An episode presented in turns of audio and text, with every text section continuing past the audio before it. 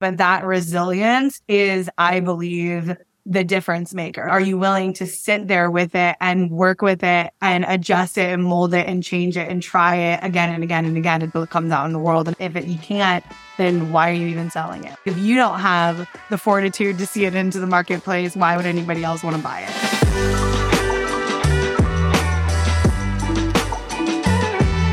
Hey, it's Bobby, and you are listening to the Experts Roadmap, where we uncover insights gained along the journey to online business success. Our mission is for you to leave each episode better equipped to avoid mistakes and make wiser decisions on your own journey to growing your business to new heights.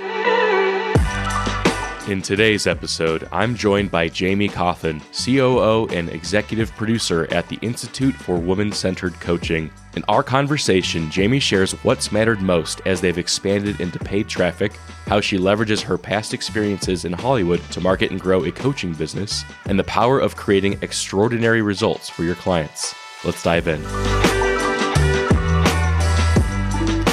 So, could you tell the listeners a little bit about you and what your company does? I am the COO and executive producer for the Institute for Women Centered Coaching, which is an online education company primarily focused on equipping women leaders to coach, to work with women, to grow in their work with women based on Dr. Claire Zammit's work around what it requires for women to be successful in the world. And so the woman centered coaching method is really about addressing the underlying barriers, breaking through them and helping women women get extraordinary results in their own lives and also in their work with women. I've actually been working on and off at Evolving Wisdom for a decade as of last month, particularly focused on a program called Feminine Power. And from that, we grew a professional training program. And now that's kind of taken over and become the primary function of what we're doing and the focus of the work going forward. Now, the greatest reach we can have is through empowering coaches and leaders who can go reach many, many more. And I've had the opportunity to work really closely with Claire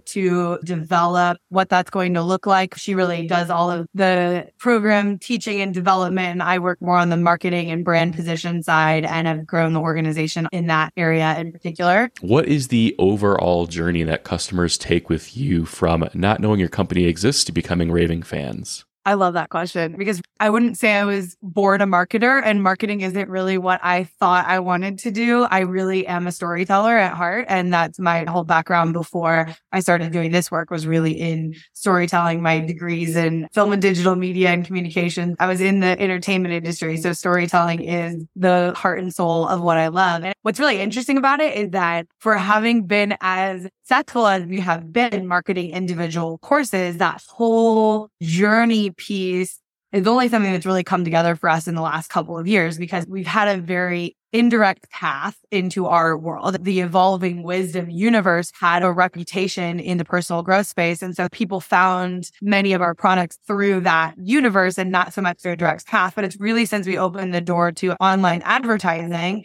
that we've had to start thinking about what is that from someone who's never heard of us before, who isn't coming to us from, say, a recommendation. A lot of Claire's credibility is her relationships with people in the industry, other industry leaders who say Claire is the foremost expert on teaching women. So it's very easy then to bring in someone into our world and they have that built in credibility. And so that's something that as we expanded in the advertising space has been something that we've really been exploring. Like, what should that look like? What does it look like? We're doing live cohorts of a master class, which is really like the foundational pieces of the woman centered coaching method. You can come and learn it and it's designed to be applied into the work that you're already doing. So it's like you're already doing this work. You need to be informed by what works for women. Come learn the core principles of the method. And I was talking to some of our grads through the program. We had not ever explored this before, but we did the net promoter score with our last cohort of women. And we have an insanely high net promoter score. And I'm like, I have to talk to some of these people. One of the women said, I had never heard of Claire before. And I got an ad in Facebook about the woman centered approach. And I just knew immediately that that was a piece that was missing for me because I felt like I could get these surface level results with women, but I could tell that there was something deeper that I wasn't able to access. And she was able to hear that and see that on the front end and make it all the way through. She launched a business as a coach, going from being a career marketer to being a, a coach. And in such a short time, like she had never heard of us before. That was in March of this year.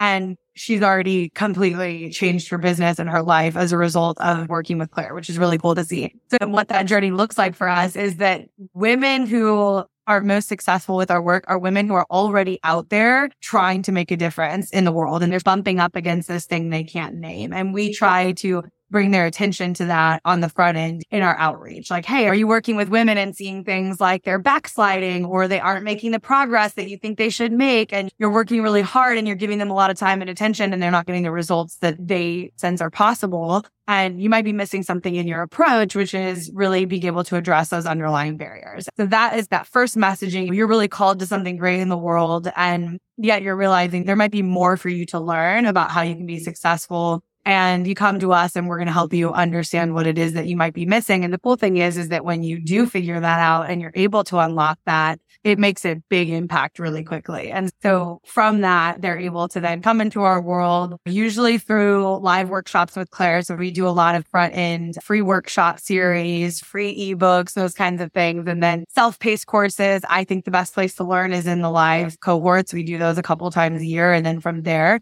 they move up our virtual campus to our higher certifications, professional trainings. So, one of the really interesting things you said there, the personal development world is so relationship based, it's recommending other experts in the field. So, I want to focus in on the transition that you and Claire have made from focusing on those types of things to going to the cold traffic world. Can you talk to the evolution of the messaging and the positioning that you've had to do to adjust to the cold traffic side of things? Number one is that the cold traffic avenues or buying traffic forces you to be very clear in your positioning. And that is something that you can kind of get away with when you're just being recommended from one person to another because it's really based on the credibility of the leader. Like these people are all saying, we know Claire, we know what she's capable of. And if you love what we're doing here, you're going to love what Claire is doing at the Institute for Women's Center Coaching. And we still do that. Like that's still an active and big piece of our business. But there are obviously limits to what that network is. And it, it was really fun hearing from Jess, our student that I was just talking to. It's fun to see women who just had no exposure to any of that then coming into the world. And so I would say that when you are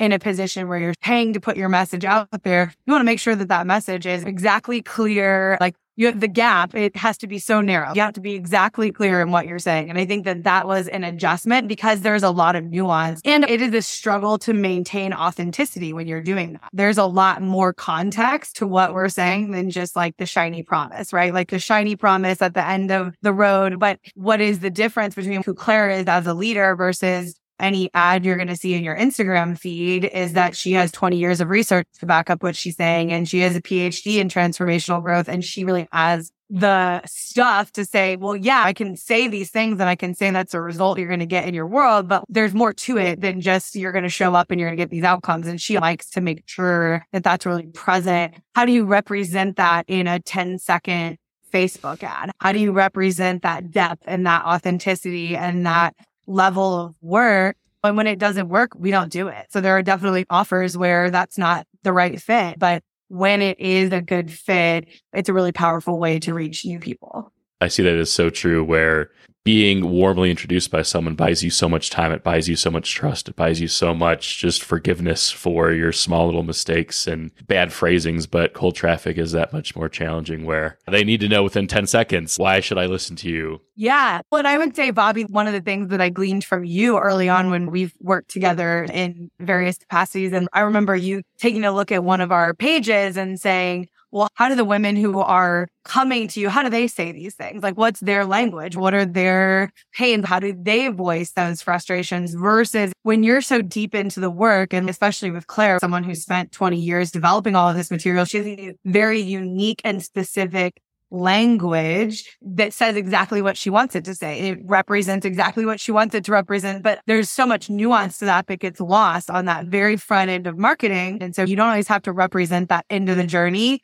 in the very front end pieces that you're introducing to people. And that was definitely something that took us some time to adjust to. How do you find that right language for the front that feels really good to the people who are reading it and is going to pull in someone who's going to be magnetized to Claire's work. You have to be able to language things in a way that they're going to understand and be drawn to. Absolutely. Yeah. I've worked with many brilliant people in the personal development space, and that's the problem, right? Claire and others, they're at a 10 and you're trying to market people that are at a one or a two. And it's that big challenge. You're trying to bridge that gap as easily and quickly as possible. And the other piece of it too, and a big part of what we talk about is what is the difference between a woman centered business and how do you market in an authentic way that feels good, that feels different than what we would call push marketing or that doesn't feel authentic, especially to women who have done their 10,000 hours in their field and they're really sincere and they have a really developed body of work. They don't like feeling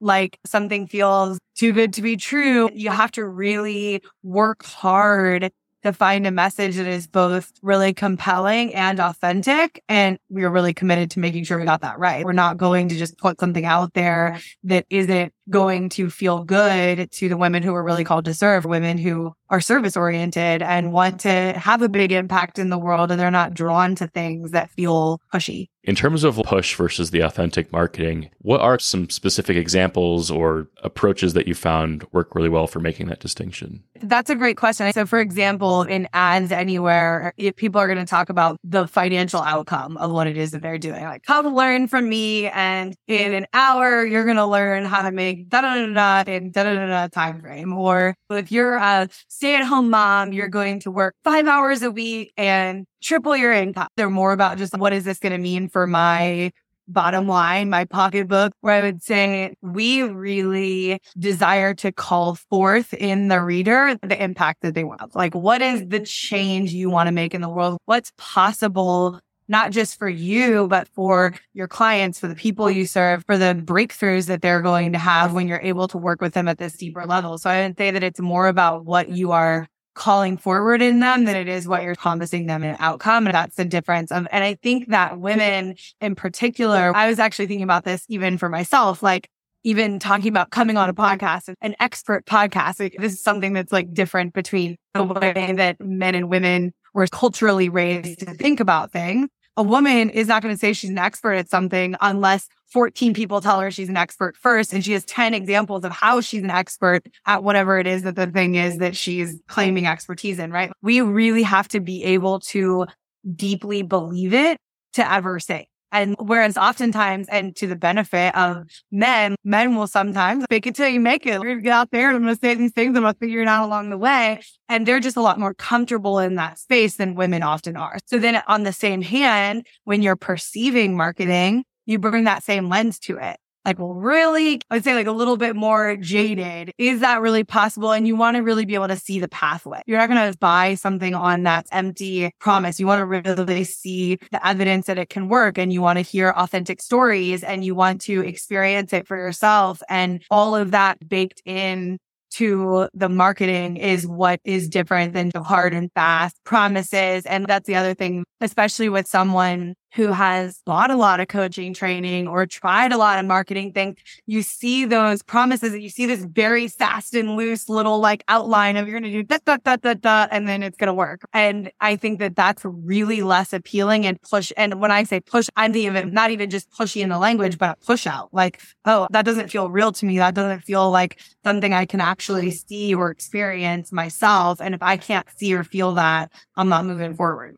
Yeah, I think there is this kind of black hole that sucks you in where it seems like the easiest promise to make is money related, it's finance related. Just talking about that bottom line. But it sounds like you all have done a good job of staying true to the kind of promises and the kind of market that you want to speak to. Because those promises obviously work. People do buy those programs, but obviously a lot of them get burned by those programs. People experience something like that and then they're like, okay, there's something missing there. There's something deeper that I'm not able to access. They switch from obviously it's important to make money as a business owner, but also it really is ultimately about impact. You could go work for some Wall Street business and just be about making money, but obviously they're in this space to make a real impact. Yeah. And I would say I feel really passionately about that because that's been my experience. Like I went from this very shiny career that was very big and had all of the money possibilities in the world. And I would say impact on some level. It's not that those things are important because you have to have both. I see it as like those outcomes that other programs are promising is the fruit of doing the work and of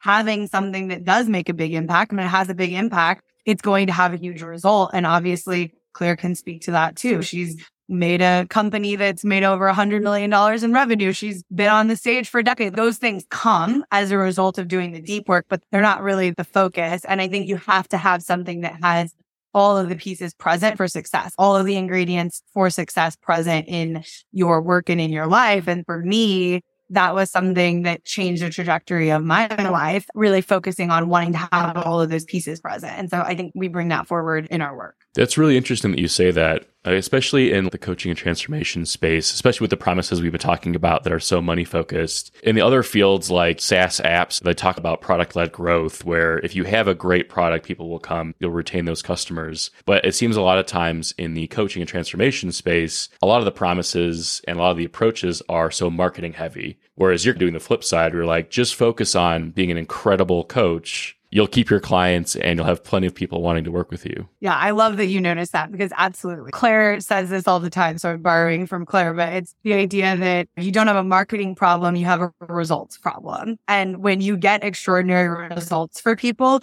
you'll have a line of people at the door. They will be asking you for bigger and deeper engagements. They will be coming back to you time and time again because it works. And like you said, there are a lot of people out there who can promise you all of these shiny things and you might make some income, but they can't promise you a line of clients out the door that you're not having to work to find new ones. The most frustrating way to live as a marketer is when the only people you can sell to are people who haven't heard of you before. If you don't have people who are raving fans talking about you to others and coming back to you again and again, a healthy system for marketing and for business is when you're able to create demand based on the results of your work. Yeah, absolutely. It's very telling that the, I will say, pro marketers do a lot of turn and burn type marketing because they have to. So I don't want to leave without asking you about your history in the entertainment world. You have such an impressive background in the film industry, especially working on Oscar winning campaigns. What frameworks and strategies were you able to take from that world and bring into the work that you do now? Well, that's a great question. It grew me as a, as a marketer, as a strategist, as a leader, being exposed to people at that very, very high level and what they do to be successful and the things that they go through. So I worked on 21 Academy Award nominated movies in my career and you're working with these really high level creatives, Martin Scorsese, Leonardo DiCaprio, big name people who were doing these really incredible projects. And they were concerned about the trajectory of that story from the moment it was conceived of as an idea all the way through how did it land in people's homes and what was the experience that people had with the stories at the end of that journey. So like we talked about the client journey, but I was really learning from the beginning how much they cared about seeing it go all the way through and being relentless in staying true to that message. As things evolve, as it goes from being an idea to having a budget and having actors attached to it, those things influence that core story. They pull on it, they change it, they mold it, they adjust it, and then it goes into the studio world where everyone has their piece of it. There's the budget side of it and there's the what's it going to look like in theaters and what's it going to look like to the academy voters. And that job of that filmmaker was to hold that kernel of the story from that beginning of that process all the way through it hopefully winning an award and still being true to that story. And so i think if i narrowed it down to just one thing it was that they were unstoppable at maintaining the integrity of that story and seeing that commitment to it, one, it shows incredible belief in what they were creating and believing that it was worth being told and worth being shared and then staying with it all the way through, no matter how difficult it is and no matter how many turns it takes and no matter whether it's going through ads or it's going through live events, maintaining that core story. So that was the biggest things in terms of strategy. It's agility and being able to con- constantly adjust because there's always something. There's always a competitor. There's always having to distinguish it in the market based on what else is happening. Whatever your first draft of something, your first draft of a strategy, your first idea in a campaign, if it doesn't go through 10 iterations and change on its way out the door, you probably aren't watching it closely enough. It needs a lot of nurture and support and agility to get out and be successful. It's really interesting to hear you say that. I went to film school and it's one of the things I think is totally underrated about filmmakers and visionaries like that. Like in my experience, it was easy to focus on a project for six months. You'd spend a couple weekends filming it and you get it out the door. It's a lot harder to remain consistent, like you said to that kernel, for years. Especially these days when you have business owners changing their direction every quarter, you have a new focus, they have a new direction.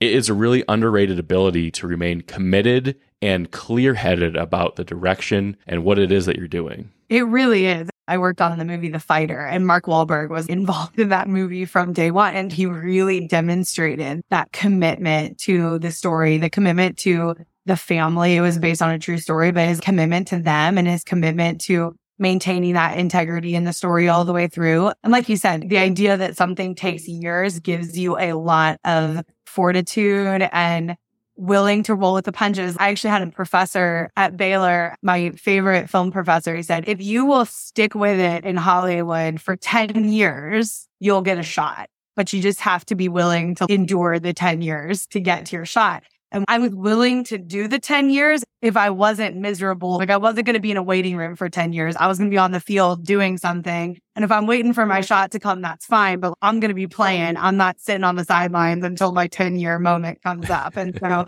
I think that that it's kind of the same thing with any product you're trying to bring to market. You have to have resilience to your idea being shot down and maybe it needs adjustment and maybe you need a new coach and maybe you need to try a different marketing strategy. But that resilience is, I believe, the difference maker? Are you willing to sit there with it and work with it and adjust it and mold it and change it and try it again and again and again until it comes out in the world? And if it, you can't, then why are you even selling it? If you don't have the fortitude to see it into the marketplace, why would anybody else want to buy it? That's beautiful. I think that's actually the perfect notes to leave us out on. Jamie, where can people find you? Where can people find me? Not very easily. I guess LinkedIn would be a place that you can find me. If you want to connect with me, I'm on LinkedIn and you can connect with me there. Perfect. And then any final notes you want to leave with the listeners? Um, well, first of all, thank you. Thanks for having me. Thanks for being interested in what we're doing. And I just want to say I don't do these things very often, but in my list of people who I would pull out a favor for,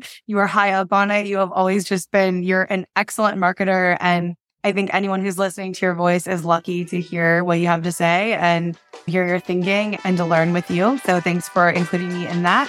And yeah, I think that's it. Just thank you for having me.